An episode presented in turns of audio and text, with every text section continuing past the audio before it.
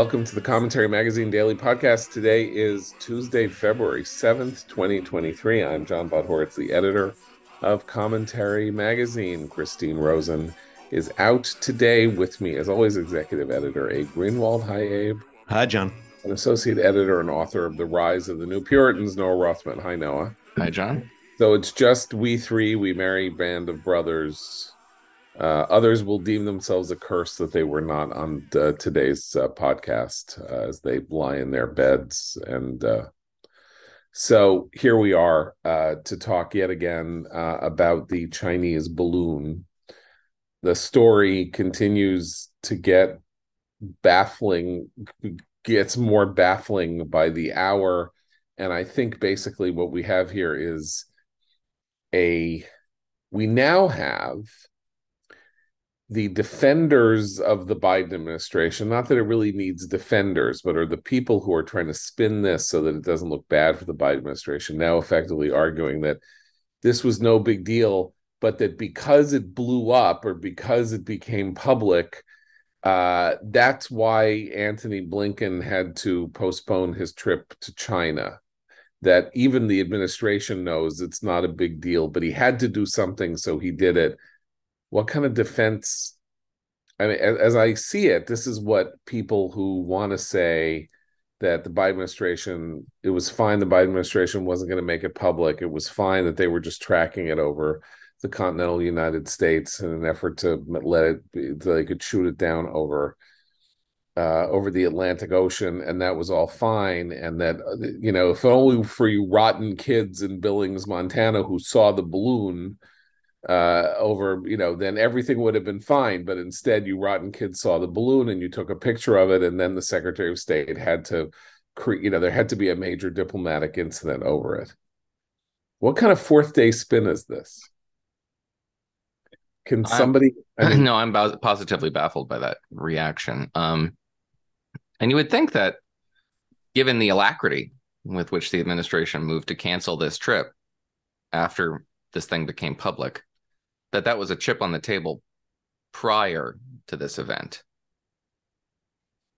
You mean that they well, been talking about it for the three days before it became public? Like we're gonna have, we may have to do so. We may have to cancel this. Like, well, they knew the trajectory right. of the thing. They discovered it over the Aleutians on January 28th. They let it loiter. It was described as loitering over Canada. So yeah, they were probably co- working up a whole lot of contingencies. But also, none of them ha- happened though. They didn't do anything until somebody looked up in Montana. But how are they simultaneously saying it was no big deal while they're saying it may have had explosives on it? Right. Well, uh, I mean, I think there are 10 different people saying 10 different things to 10 different reporters. So you can't assume that this is a coherent, comprehensive press strategy or public relations strategy. I've also seen them say, you know, dangerous materials like solar panels and lithium ion batteries. I mean, it's just well, that, that that's you know? but that's the argument for not shooting it down, right? What they they said we can't shoot it down because it might hurt people, and what they meant by hurting people is that there was a lot of heavy machinery on it, and the heavy machinery falls from you know what is it uh, uh 12 miles up or something? What is 60,000 feet? I can't even do the math. It's like 12 miles up. So uh you know that stuff would then land, you know, hurtle down to earth and be be dangerous. But if you do it over the ocean, do it over a body of water, obviously it's going to be okay. This is why this is why the NASA craft were always directed to land in the water because obviously you don't want to can't land on on Earth because it would it would explode since uh, it would break up since it uh, since they didn't have landing gear. But um, then we have these stories about the the size of this thing, and I mean, it's amazing that no one ever saw it before with the naked eye. It's two hundred feet high. Well, no, well, it's not though because and this is what's okay. Really, it's not 200 feet high. I no, it is. It, it is. It's 2,000 pounds. It's not. Well, it's there are more questions than answers because these things usually a high altitude balloon should fly around like 19 miles, uh, like 100,000 feet up, really high in the upper atmosphere, which wouldn't be observable by the by the naked eye, which is probably why these things went unobserved previously. And before we, you know, I don't want to digress into the whole, well, this has happened a whole bunch of times before that Yeah. the Pentagon is now saying, but we'll, we'll get there eventually. Um, but what's weird about this one is now you have two balloons simultaneously deployed when traveling over North America, when traveling over Latin America, that both descended to altitudes that were observable by the naked eye 55,000 feet in Colombia, 60,000 feet over Montana. Two accidents, two malfunctions that had the exact same effect on public opinion. I don't believe it. But but that then necessarily means that the part of of Chinese calculation here was that these would be potentially very observable to the naked eye. Right. And then if you think, okay, well, they wanted us to see it and they wanted us to react to it, then what kind of reaction did they want? And what kind of reaction were they hoping for? And what kind of reaction did they expect? And then what did they expect to do as a result of the reaction? Struck by the fact that we are struggling to understand what's going on here, what this what the Chinese provocation was, whether there was a mistake, and what our our own our own national behavior has been. Um, and I think this is we this puts us in mind of the thing that I've been saying for the last three days, which is there are things that is not it is not helpful to the national security of the United States or the good public working order of the United States to become, you know, public scandals or issues. And something like this, where half of the story must of necessity remain hidden from us because we don't know what our we don't know what our intelligence capabilities are. We don't know what their intelligence capabilities are. We don't know uh, what kind of craft we possess that we don't know about. I, I, by the way, should take a minute here to say that I was wrong yesterday in saying that um, that the Blackbird uh, high altitude aircraft uh, was a was a was a state secret until 1991. Apparently, it was not a state secret. Lyndon Johnson made it public during the 1964 campaign or something like that in order to get a leg up on Barry Goldwater um, there were other craft, including stealth craft, that were were were not known and were not and whose existence was not known. But um, uh, even even here, I bring this up only to say that um, uh, everybody is flying blind about what this means, except the people who actually know what the intelligence was. And that means that Republicans who are condemning the Biden administration and Democrats who are defending the Biden administration and all that everybody is just talking out of their patootie. And uh, we have to talk about it because it's a it's a it's a very big issue. And i think the question then is what it what does it mean? I think it is fair to say geopolitically that this makes it clear that our relations with china and our our posture toward china and all that is a matter of surpassing ambiguity that we don't have an understandable policy toward China. We don't have a national consensus on what the policy toward China should be. But it's moving in a very negative and hostile direction. That much I think is is very clear. I mean, we, we are long past the days when there was kind of this techno um, progressive optimism about how all the economic changes in China were going to foment political changes and bring us bring China inevitably closer to the West. China is obviously trying to chart a, a wildly um, different path, and in the end, the United States cannot re, cannot but react to a violation of our national sovereignty and and incursions over our borders maybe only when they go public in a weird way. If you think about it, like we turn a blind eye if they fly some craft over because we know we're flying a craft over them at some point. But part of the defense of your national sovereignty is making it clear to your own citizens that you will defend your national sovereignty and that they're living in a country that has national sovereignty and clear borders and all of that. Well, there's a lot of scoffing at Republicans who are, you know, trying to make this into a Sputnik moment. You know, what we have some sort of a balloon gap that we need to to fill? Are we are we behind the eight ball on balloon technology? And there's, there's a lot to make fun of there but it's also kind of silly because yes we need a sputnik moment desperately in this country with regards to china. The uh the threat posed by russia has been made uh quite clear by its own actions and galvanized the country um insofar as that's a stable political consensus to the need to finally and at long last degrade Russian military capability and contain the threat posed by an expansionist uh, regime in Moscow. This one kind of cl- has some clarity associated with it. Um, as if it's not, and I do see it fading rapidly from the national discourse, but if it doesn't, there's a clarifying aspect to it, you know, a real, uh, uh, you know, wake up and smell the coffee moment from having these two major assets fly over the breadth of America's continental defense parameters Perimeters and maybe that does help wake everybody up. We do have some um, members of the military speaking out of at a line, at a turn, saying about uh, talking about the likelihood of direct military conflict between China and the United States in this decade. Um, but there's also you know plenty to say for that. CIA Director William Burns has warned that China's military will be ready for an uh, a, an attack on Taiwan and a, complex amphibious assault operation on Taiwan by 2027.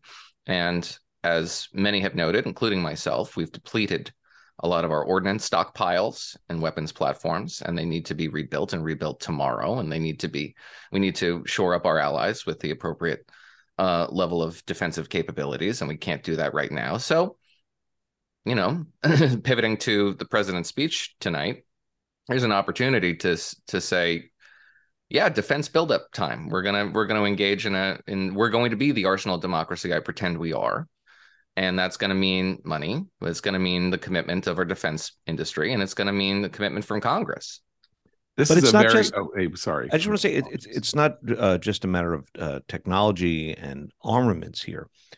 We have a balloon spy program uh, and my understanding that we probably have them over china. Um, and we've had it for for years. The the the difference in the tit for tat here so far, I mean, may, there may be a technological um, sort of uh, uh, one-upsmanship. Uh, I don't I don't know what they recover, but the difference is the brazenness of of this um, uh, incursion. Uh, it was how low and how bold this balloon was. Um, it's it's so it's not just a technology gap. It's it's it's the intentions seem to be changing on the other side. And that's not like preventative maintenance surveillance, just having a suite of uh, right. satellites over orbit watching the silos so that, so that no assets are moving, the sort of stuff where you want you want everybody to watch you closely so that they're reassured of your actions. If this was surveillance of the kind that people are talking about, it the the, cap- the capacities it has to get really higher resolution images, take atmospheric samples, whatever, um, then it's a different kind of surveillance. That's not just oh well they're they're behaving in predictable fashion and we can take a breath. Uh, I mean, you mentioned the State of the Union address tonight, and you make a very strong point about Biden's opportunity here. Uh, on on Dan Senor's Call Me Back podcast, Maggie Haberman uh, appears this week and talks about how one reason Biden, aside from the obvious wanting to just remain president forever, uh, would run again in 2024 is that he's very committed to seeing through the effort in Ukraine. Um, she mentions this specifically, and I assume she's a White House correspondent, knows what she's talking about. Um, and that you know he is very committed to this. He is you know believes that this is uh you know this is the struggle of our moment internationally and and projection of american power stopping putin where he stands all of that. Uh and if that's true and it i assume it's true then it's incumbent on biden to connect china and russia and our efforts to help in ukraine and our depleting stocks and the potential threat from China that means that we need to replenish our stocks.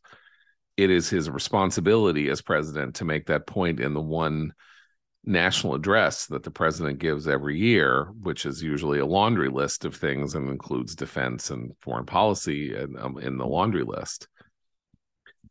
No one's saying he's going to say that tonight. What we're hearing in the in the in the leaks leading up to the speech is that he's going to challenge Republicans to agree with him that insulin dosages should be capped at $35 a dose. Or you know uh, to fill in gaps on healthcare. Basically just goodies like he's gonna a billionaires tax. Uh you know various classic democratic populist what what they would consider populist things and then giveaways to the electorate challenging republicans basically daring republicans to say no to him so that he can then run against them for 2 years on things like the cost of insulin stuff like that. Um he has a climb there in the cost of insulin because that's of course about diabetes right? So the the crisis in the united states on diabetes is type 2 diabetes which is you know something that uh, people get as they age. Uh, if you look at the polling over the last week all these these sort of polls about biden standing and all of that. His numbers among uh, americans over the age of 45 are horrendous. He's entirely being ballasted by Americans under the age of 45 who are apparently very hostile to Republicans and therefore sort of like him. But like, uh, I think 65 and over, it's like uh, 28% approve, 70% disapprove, that kind of thing. Like, it's it's pretty bad. Maybe this would help him with them, or maybe he's making a mistake because he's trying to he's he's chasing after people who are not gonna who are not gonna rally to his side. But uh all in all, uh, you would think that maybe the pre SOTU uh, press releases would give an indication of where they're going to go on the balloon, since that is the number one story in the country and has been for four days. And I think they don't know. Well, I, I just before we get to the political uh, dimension of this completely, I have to say I think if he doesn't say something firm about China, uh, not bellicose, uh, importantly, but if he doesn't say something firm about China in his State of the Union address, it sends a terrible message to Beijing. It is it is a that is a very bad um, tactical moment for us. So I, even beyond whatever it may mean for his uh, uh, uh popularity here. Biden does have a way of saying nothing but trying to make it sound like he's saying something firm. You know, he he'll use the phrase "let me be clear." That is always the tell. Like drink, you know, you want to drink, you want to have a. You I thought know, that was a, Obama's. Uh, no, Biden says crutch. no. Well, then, by then, if so, I don't remember that. I I trust you that maybe my memory is faulty, but he, but uh, Biden does it and it is a tell because when he says let me be clear he says we will not do x y and z and it holds him to absolutely nothing so well you know what you know what obama used to do which had a similar effect say here's what i don't want to do and yeah. he would outline that right. yeah very firmly which which got you which which got him out of saying what he was going to do the false yeah. choice yeah yeah well the false the choice, choice between is, two yeah. things that no one wants mm-hmm. right so that we get the thing that everybody wants yeah so um I mean, this is the only interesting thing about this speech now is is what he's going to say about China. Like whether he says, you know, we should we should as a as a matter of federal government policy set set the cost of insulin. Well, there's and another interesting dynamic. That's totally price price fixing at the government level for the first time since 1971. I mean, that we would actually there would actually be an explicit policy of the federal government to in, to to intervene in the private market and pick a certain price point for a certain product. That's uh, pretty stunning. Anyway, go All ahead. All right, so there's two two politically interesting things that Biden has to navigate here in this speech. The first is that his best like that that whole insulin thing is his best ally is the GOP's identity crisis because they don't know what they want. They don't know what they are. They don't know what they believe. They don't know what they want to cut. They don't know what they want to spend. They don't know anything. They know they want to oppose Democrats. And that's the only unifying principle. So, yeah, and a, a conventionally conservative party would say, well, price controls don't work. We know they don't work. And here's why they don't work. But they can't really say that. So Biden gets to rely on just this nebulous, uh, amorphous, uh, reflexive opposition from the Republican Party, but not on specifics because they can't. They don't. They don't really know what their base likes anymore, so they don't go for specifics. So price controls maybe they're on the table. Um, and that actually applies to a whole lot of spending priorities. But his second big political headache is, or conundrum, not even a headache, is that he's he's now got the string of victories behind him, right? We we hear he's riding high. He beat the odds in 2022. He's got all this bipartisan legislation under his belt. He's made his legacy. He's got foreign conflicts that he's prosecuting to various degrees of competency. Um, various degrees, some of them being actually pretty competent. So it's not going to do that he just doesn't say he's he doesn't trip over his sentences or that he says Ukrainian when he means Ukrainian as opposed to Iranian, which is in the copy. Uh, he's actually got a he, he's going to be he's not going to be graded on a curve anymore by the public, and this is a problem for Republicans as well as Democrats because Democrats are making really convoluted arguments now against Joe Biden's second term. Michelle Goldberg in the New York Times today is a great illustration of that, and the piece is very convoluted. It's uh, is headlined illustrates the their conundrum here where it says the headline is Biden's a great president he should not run again. That argument doesn't doesn't make itself. It's tough to say, you know, to flatter him to the degree that they feel like they have to now because they never liked him. The progressive side doesn't like him. Doesn't want him to be president, never did. But now they have to just pay at least rhetorical homage or obeisance to the idea that he's the head of the party and he's a competent, capable head of the party. So Joe Biden really doesn't have to placate the side anymore, but he's surrounded by people who want to.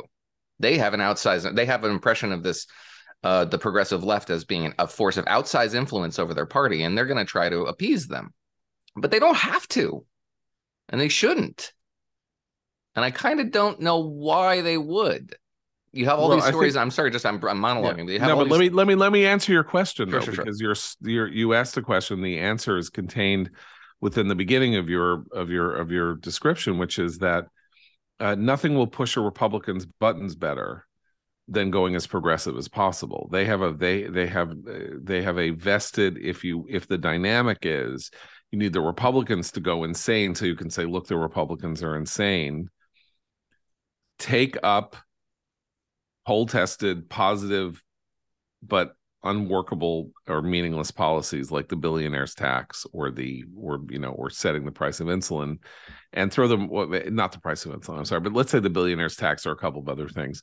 Throw them in there and then let, like just see what what kind of chum in the water they are for the republican sharks because then you want to say look republican sharks you got to vote for us because they're they're they're you know they they're going to eat everything in their path that's, so that's that's part of the answer. That's that's literally trolling. Yeah, no, precisely. Yeah, it's the uni- unifying principle on both parties now, I guess, is what you're saying is that being provocative or provoking the other side is its own virtue. I mean, they believe in it. Like they believe in a billionaire's tax. They believe in setting the price of dr- all drugs. They want to set the price of drugs. They want a national. They would like to effectively nationalize the pharmaceuticals industry so it's not like they're doing something that's counter to their own ideological priors or their their deepest desires it's just that uh, in a more rational atmosphere you would say well we're not this is never going to happen i mean first of all some of it's unconstitutional. Second of all like we're we're going to lose. The arguments against it are pretty like we you know this is we can hold this up as something we might have in the future but you know this is not where we're going it's so unimaginative sense. it's the political equivalent of sam smith's you know satanic striptease just to provoke people. Like that would be a grammys re- reference. That'd be really clever in 1988 but right. don't shock no more well i don't know if it's intended to shock you know it's like I, I just I, I think uh, Nick Catoggio at the at the Dispatch, the former Allahpundit, has a pretty remarkable kind of um, I wouldn't call it a rant because it's very measured, but description of the politics uh, today, last night, this morning, uh, around the balloon. Make some of the points that you make, know about how you know the Republican Party does not know what it believes anymore because Trump uh, introduced uh, so much uh, ambiguity into the uh, into the sort of intellectual construct of conservative policies. And and you know saying we don't want to you know balance you know we don't want to do any of these things that is what it has meant to be a conservative in America forever. And then you have the sort of intellectual backstoppers of among the natcons and the socons and all that who have effectively embraced trumpism and some version of socialism at the same time thus muddying the intellectual waters terribly so that what you get then is the dynamic of uh I mean, he says one of the reasons that we've gone to, uh, you know, sort of like uh, pretty extreme Cold War rhetoric is that um, this is like a nostalgia play because that this reminds Republicans of the time when they all when everybody agreed, everybody agreed on foreign policy. It was the it was the the key of uh, the key among uh, key the key on the right was you know we we opposed the Soviets. Um, of course, it was not true, by the way, that everybody agreed on foreign policy, since Richard Nixon was obviously a Republican and was the uh, was the architect of détente, uh, and so there was a huge fight within the Republican or right coalition. Yeah, no, what they mean a, is yeah. the Reagan era. Right, they mean the Reagan. Fair enough. So there was a kind of unity, and the unity in the Reagan era was was was was a victory. That is to say, yes, it was all true. I mean, policies for a lot of us think we're great on the economy and on foreign policy and all of that.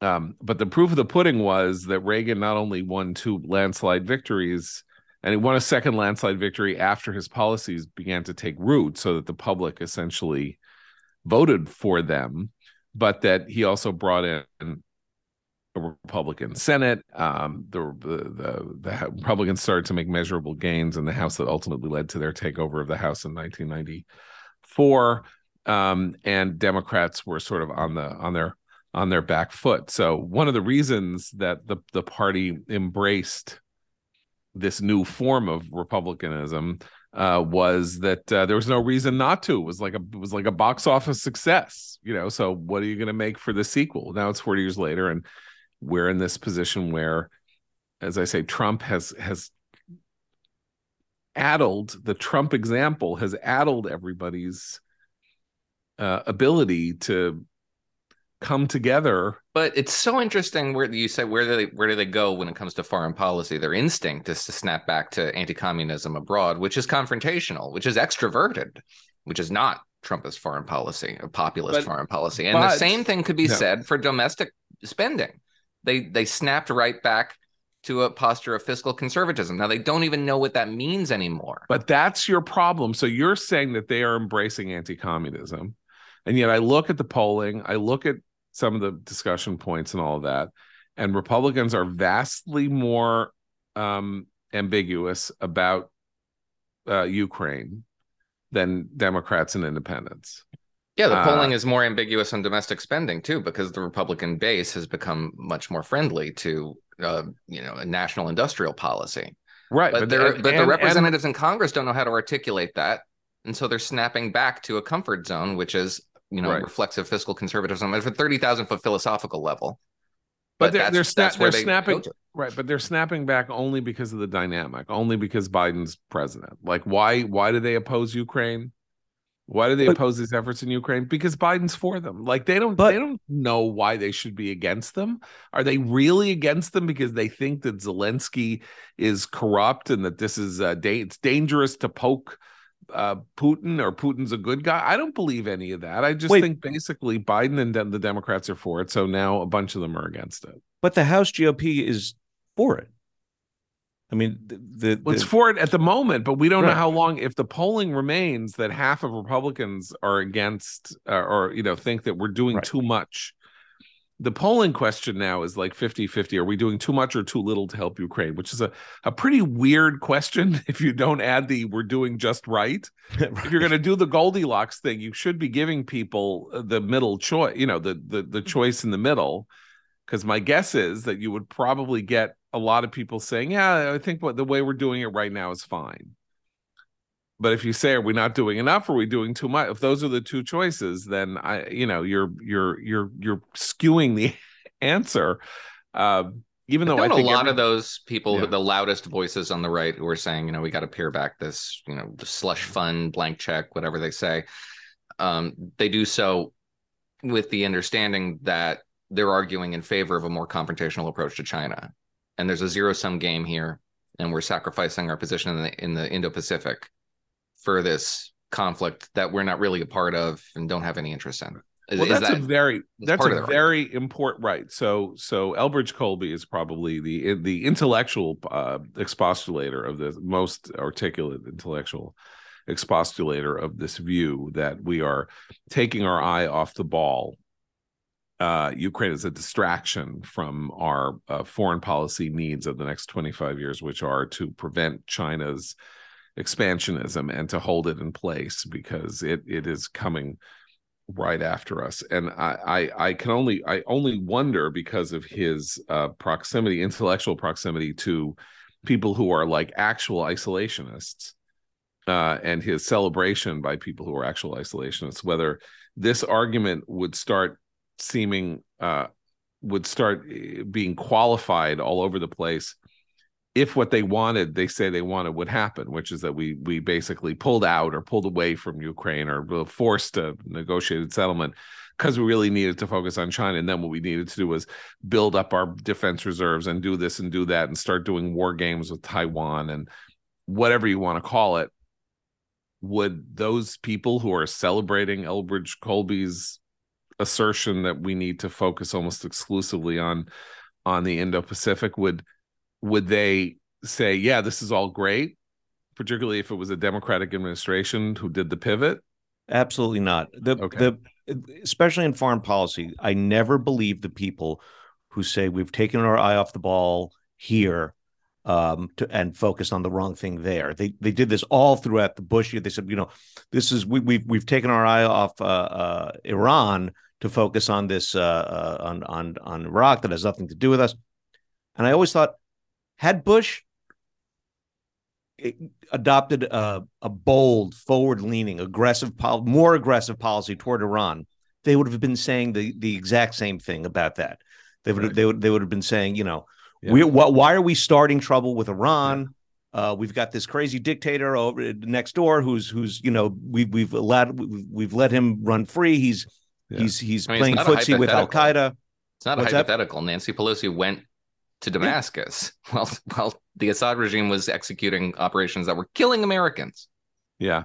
Yeah, And, the- the- the- and remember, remember John Kerry saying uh, in 2004, Osama bin Forgotten. We took our eye off the ball in Afghanistan. That was the good war. also, right? That was the good war until, of course, it stopped being the good war because Obama and and uh, and and Biden wanted to pull out of Afghanistan. Like, yeah. So every time that It's happens, it's a cheapest criticism. disingenuous, right? Yeah, because I, mean, look, and this is the what they don't want to face.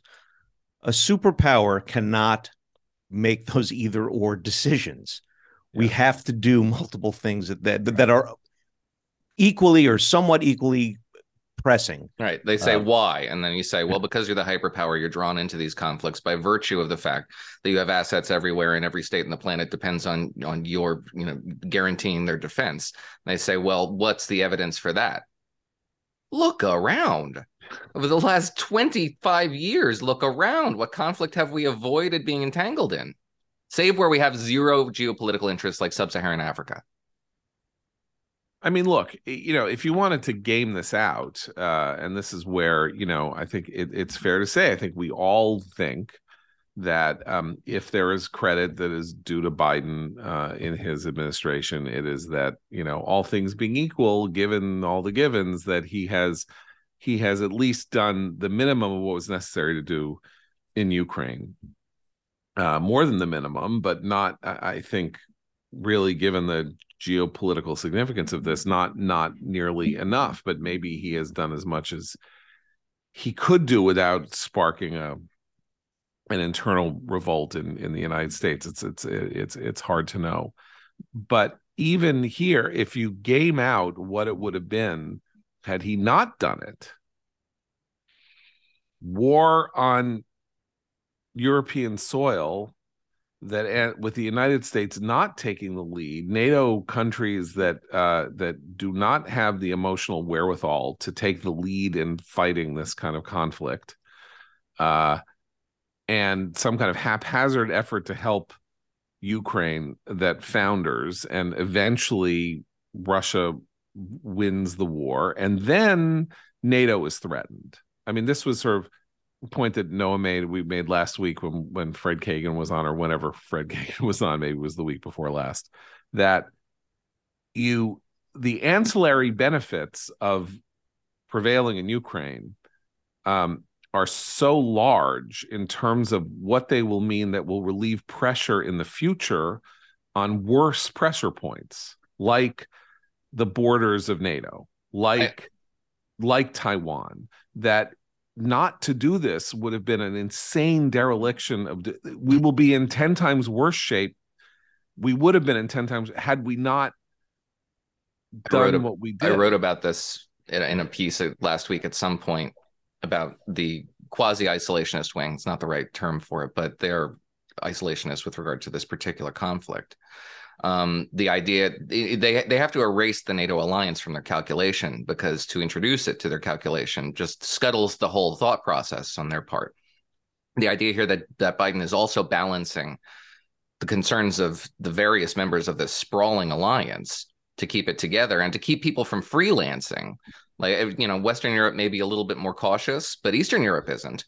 And the idea that they would freelance into this conflict in the in the effort to to safeguard their own sovereignty introduces infinitely more potential for a miscalculation, for a conflagration, because there's a lot more moving parts. You could say the right. same thing about the Pacific conflict, because we have to keep alliances in order there too. What are Japan's interests in the Strait? What are South Korea's interests? The Philippines, the Vietnam, allies, partners. Yeah. All these guys freelance on their own. They have their own sovereign interests. They will defend their own interests with us or without us, and not necessarily in our own interests, perhaps. Um, yeah. Well, let's put it this alliance, way: alliance right. structure is is complicated, and they don't yeah. deal with it. Yeah, but not even. I mean, look at it this way: that one of the things that we have gained back, even now, with Ukraine not resolved, is during during the Trump years. If we had a you know come to Jesus conversation behind closed doors about what it would mean if Putin attacked one of the Baltics, Latvia, Lithuania, what would happen? What would it mean? Would Article Five, which which uh, which uh, requires that all NATO countries treat an attack on one country is an attack on all, would Article Five be invoked? Obviously, it would be invoked. Would the United States, under Donald Trump, would we commit forces to uh, turn Putin's advance back? And nobody could answer that question. There was no way of knowing. Uh, uh, Trump didn't like NATO. He was very insulting toward NATO. He didn't like our NATO allies. He said they were living off the dole, all of that stuff. And we just didn't know. There was no way of knowing. And now I think it's fair to say Putin is under no illusions that if he were to attack any NATO ally, the the the response would be overwhelming. So the threat, the larger threat in Europe, has been contained already. That is a victory from Ukraine, right? That and so and Biden. This is the interesting part about getting back to the State of the Union. Biden can't take a victory lap on Ukraine because Ukraine isn't won yet, and there's a lot of horrible stuff that is yet to come. Although I note, after all of the talk over the last two weeks, and the Russians amassing and all of this, the Ukrainians are still holding Bakhmut. Like Bakhmut has not fallen, and we're back in moments like that to wondering about Russia's minimal competence in in its not only its its aims are not a matter of competence, but its execution of a plan. They're the ones who decided to make a stand at Bakhmut to try to to try to use that as a kind of symbol that they were not going to stop and they were going to they were going to like destroy everything in Ukraine they possibly could and Ukraine better give up. And they're not getting there. And so you can't take a victory lap but but he could say the western alliance is stronger than it's ever been. and the Chinese are on notice. I mean, this gets to get gets to this whole point. The Chinese are on notice that you mess with us at your peril. And they're now on notice because we shot down the balloon, and they're on notice because when we say you leave Taiwan alone, we mean it. And we've just shown in Europe that when we say we mean it, we're willing to put some iron into our spines about that.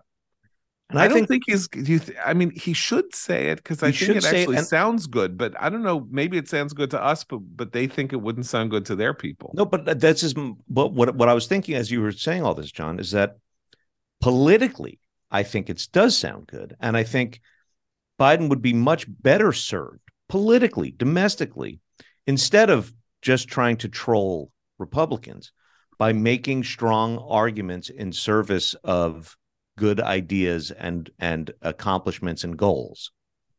Appealing to i mean what the kids call normies. Yeah. Right? People who are not very online who are not highly ideological who kind of like peace who aren't you know all that head up about the nato alliance who think you know global free trade free trade and the freedom of the, of the maritime navigation that the united states guarantees are good things yeah, make that argument. It'll get a lot of weirdos on Twitter freaking out, but there's a much bigger constituency for that in the middle of the bell curve. Can I go back in time for a second and give you an example of why, when I say I think they should say this, but they may not because it sounds good to me, but they think it may not sound good to their people? Go back to September 2012 and um, and the attack on on Americans in Libya. Um, at the time, Obama and Romney are locked in a pretty close election struggle in which the outcome was far from clear. And um, the minute that that happened, uh, the Benghazi attack happened, I thought to myself, well, the obvious thing for him to do is to stand up and say, "This will not stand. We will hunt down everybody who did this to our, you know, to our ambassador and to the four uh, contractors. We'll hunt them down, and we will, we will, you know, the war on terror." Uh, we this is this is who we are. This is what it is. It seemed like a total gimme to me. And then if you remember, they were very weird about it. They were like, "Well, we don't know what happened. We don't know. Maybe it not be might, might not be terrorism." Blah blah blah. Romney came out and said Romney spent 24 hours saying, "I'm not going to say anything because this is a foreign policy crisis, and I'm not going to second guess the sitting president of the United States." Before he even said, "Wait a minute, what's going on?"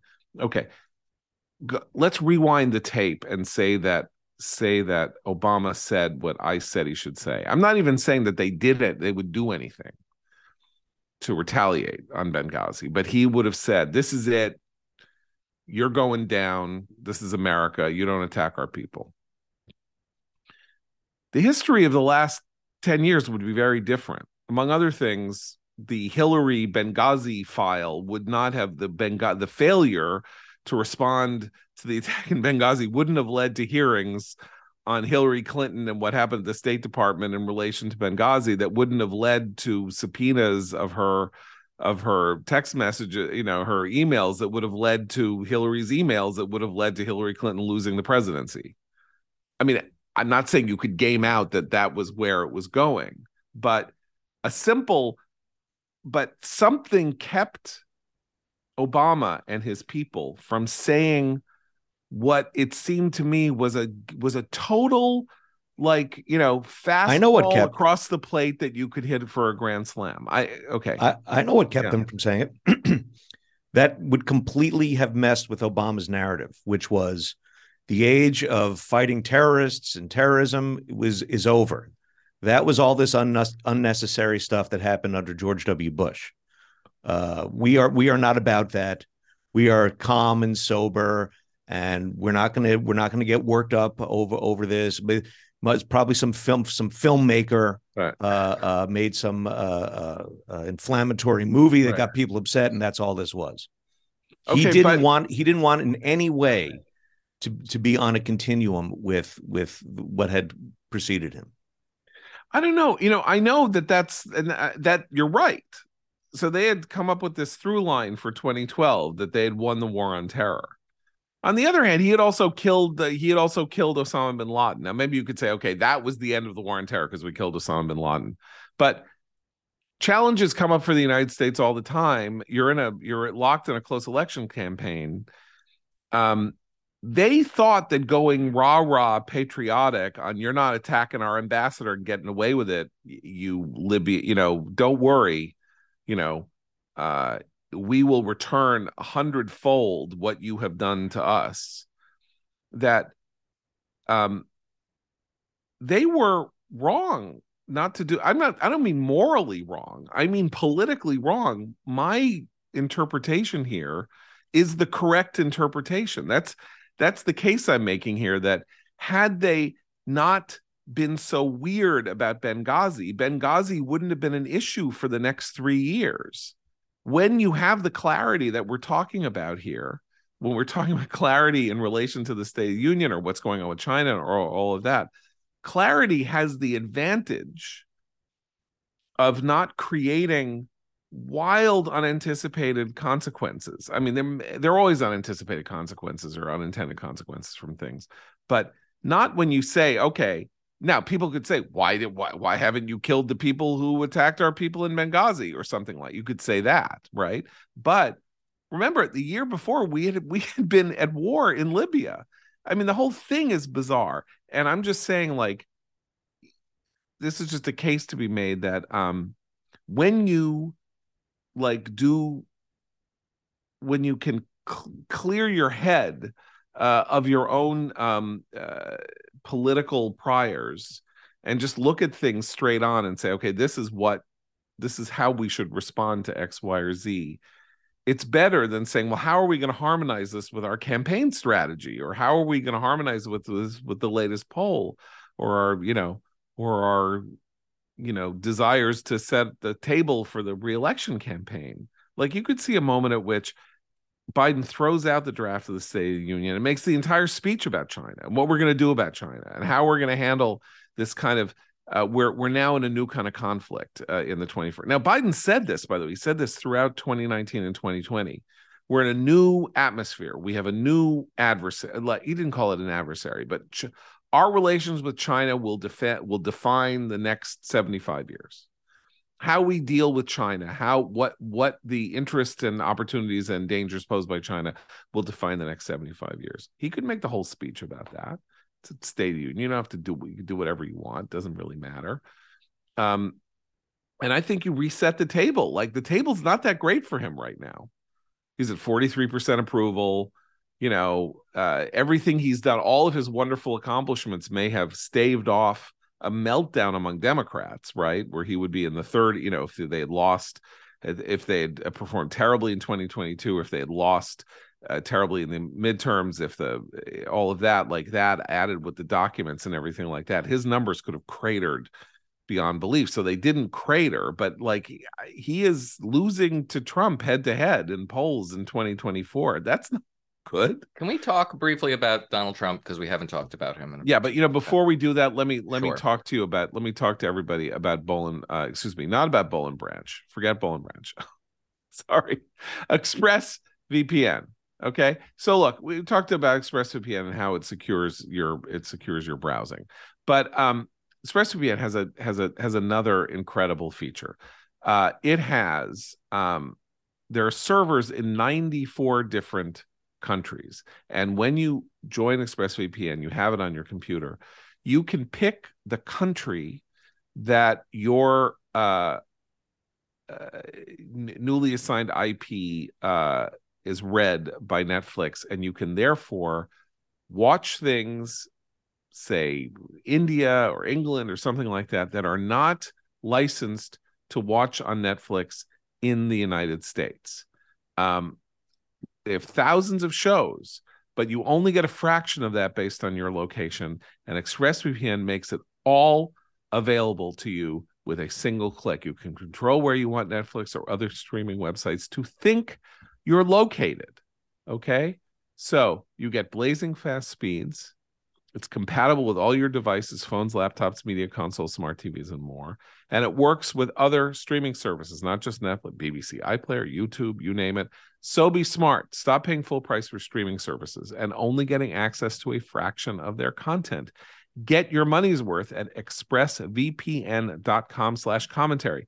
Don't forget to use this link, expressvpn.com slash commentary, to get an extra three months of ExpressVPN for free. Noah, you wanted to talk about Donald Trump, please. Uh, yeah, it's all I all I long for when I get up in the morning. so yeah, uh, we haven't talked much about the Republican Party, save to describe their identity crisis and the assistance that it gives to Democrats. And Donald Trump is obviously the architect of that identity crisis, and he apparently seems to believe that that's his his lane um, because we're starting to he's starting people around him are starting to talk about his lane which is interesting insofar as they understand that it is a challenge to get this nomination. They're going to have to play it smart. Um, but his strategy is to be as as unconservative for lack of a better word as you can get in this primary. He's going to be the peace candidate when everyone else is a war candidate.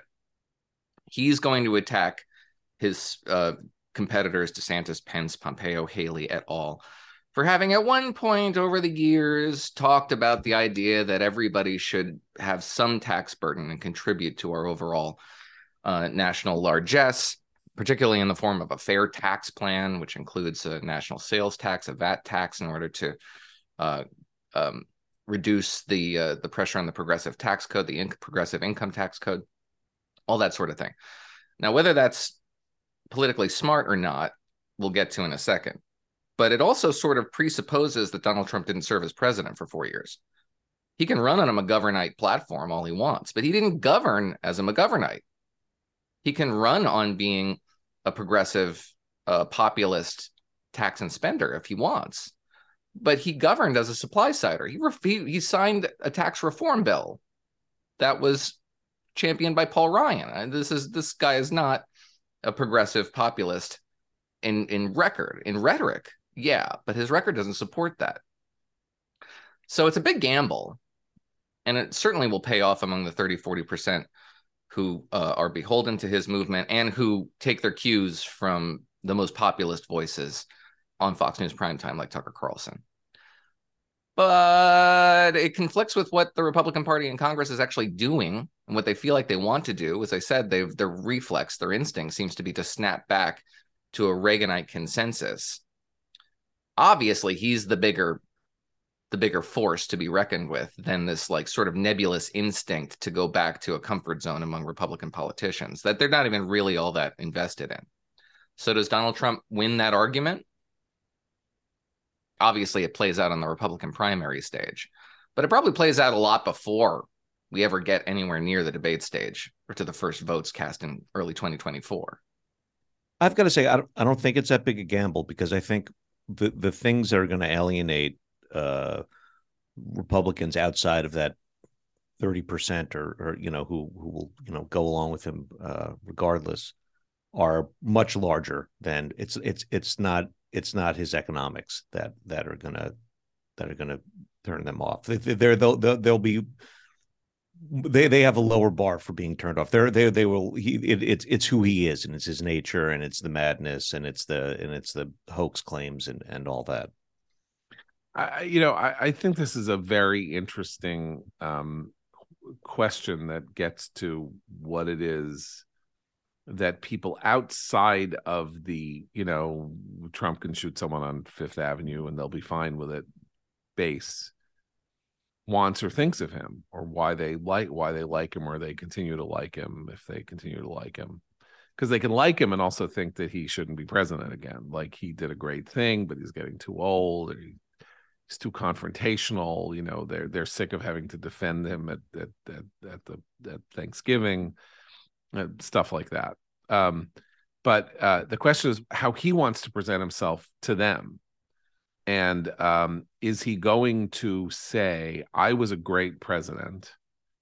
Things were great. And then COVID came along and screwed everything up. And then as president, I rushed this vaccine into existence and you know change the future and save millions of lives he's going to take credit for that or apologize no this is what i'm uh, this is what i'm laying out to you as a as as the interesting thing that he faces for him to take credit for his time as president he would have to embrace some of the very things you just said noah his tax you know his, this tax bill which did such wonders uh, for the economy according to him lowered lowered unemployment all of that stuff. Uh, you know the strike on serious... chemical sites in syria the strike on soleimani in, in iraq. Okay well that now you're going to foreign policy. I hadn't even gotten there. all of it. Right okay but he would have to write so he would have to say this is what i was i was a great president elect me again and i'll be a great president again but his impulse appears to be to run against his own presidency in some fundamental sense. And amazingly, yeah. not on the vaccine. Uh, it was only like two weeks ago where he made this claim that he's he's saved some extraordinary number of lives, right? right. Um, by by by through Operation uh, Warp Speed, right. And there you have the interesting thing that his base, the the the shoot him on Fifth Avenue people, maybe I'm wrong about this, but my sense is that that base has completely deserted him on that. Like they think that the vaccine is a scandal and that the people are getting killed or whatever. I don't know mandates. I don't well, here's a counterpoint he, he, though, to he that. Impl- okay.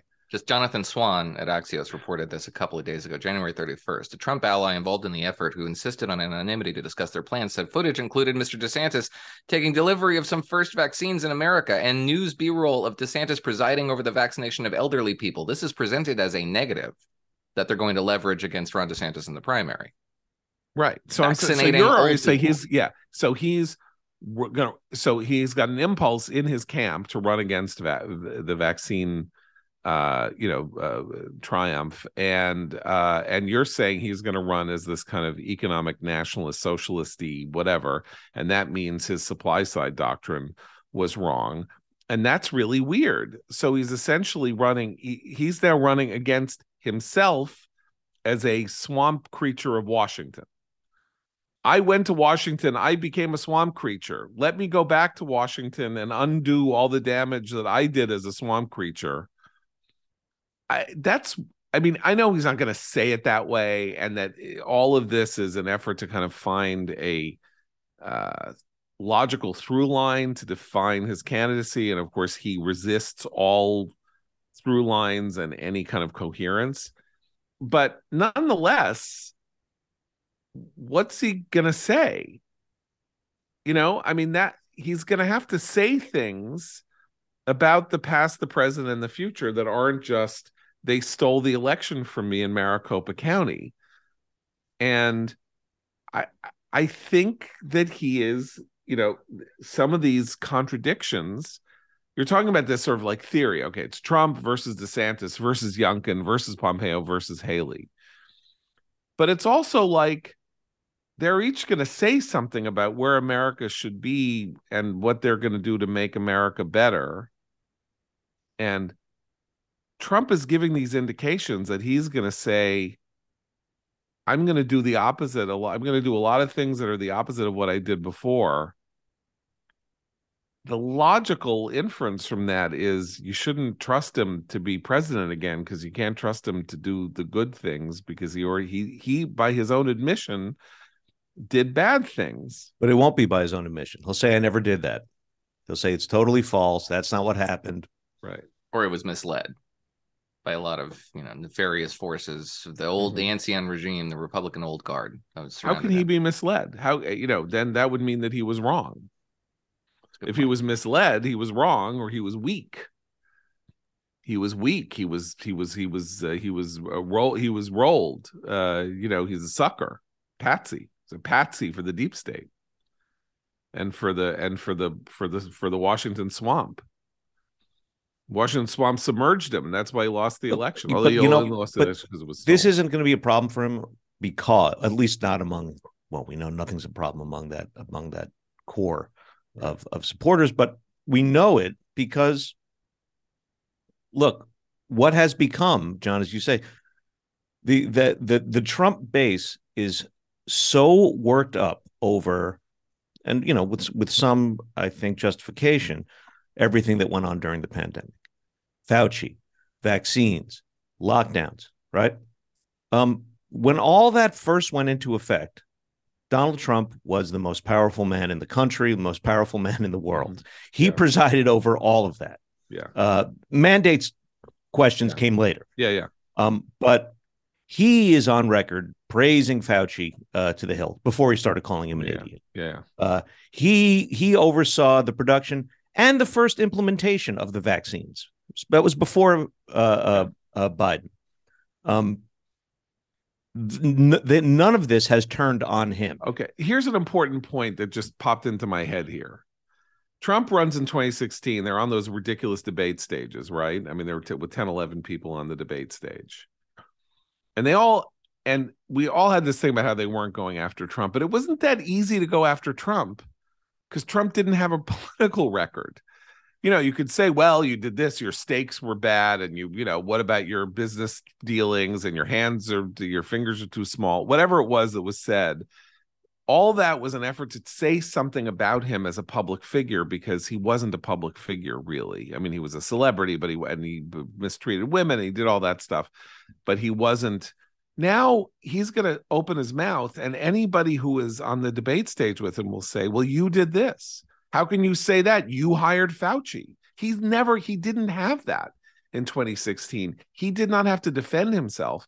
And the idea here, which I think is really kind of um, interesting the way you raise it, Abe, is that he's going to start discrediting parts of his own record or saying that he didn't do that. And then there are going to be people who are going to be saying, Yes, you did. Let me quote what you said. and he, that dynamic then leads him to say, Well, you're ugly you know, or or I'm, you know, it's like when Kaitlan Collins asked him a question he didn't like, and he's like, "I'm the president of the United States. How dare you?" It's like, no, I'm sorry, you're in a debate, you're saying this, you're lying, because I have the quote right here. Okay, Republican electorate, wh- who is this guy you you say you like? I'm Ron DeSantis. You know what? I said I don't like uh, I don't like the lockdown regime, so I ended it. He said he didn't like the lockdown regime, and he didn't end it. So, like, sei to him. I mean, that's it's an interesting thing. He didn't face this before, and I mean, he faced it a little with Biden, I guess, in the debate with Biden. But Biden wasn't talking about it from the from this vantage point exclusively to Republican primary voters who have their own. So, I don't know. I mean, if you assume that politics isn't static and that everything isn't already set in stone and it's Trump versus DeSantis and it's going to be 45 45 and there's going to be blah, blah, blah. And then, you know, he's going to say something nasty about DeSantis's wife and then, you know, blah, all that stuff. There's a dynamic with him that just didn't exist before. So um, but I think it is interesting that he is setting himself up to run a campaign in which he will have to, if he wants to go with the populism of 2024, discredit much of what he did as president or what we take to be the populism of 2024. Only the stuff um, that was conventionally Republican. Yeah. He said it because he has set his objective as being remake the Republican Party from the ground up, which is a big haul. And it didn't work last time around. The path of least resistance would be to at least, as you say, embrace his own record, perhaps, but definitely not to impugn the people who are responsible for it, which he feels compelled to do. Well, uh, interesting on the on the on the, on the eve of uh, on the eve of Biden's uh, no doubt excruciatingly boring and endless State of the Union that we are talking about uh, somebody else's policy preferences because we know that whatever he's going to do, he's probably going to disappoint. Anyway, with that, we will uh, bring this to a close uh, for Noah, Abe, and the absent Christine. I'm John Podhoretz. Keep the candle burning.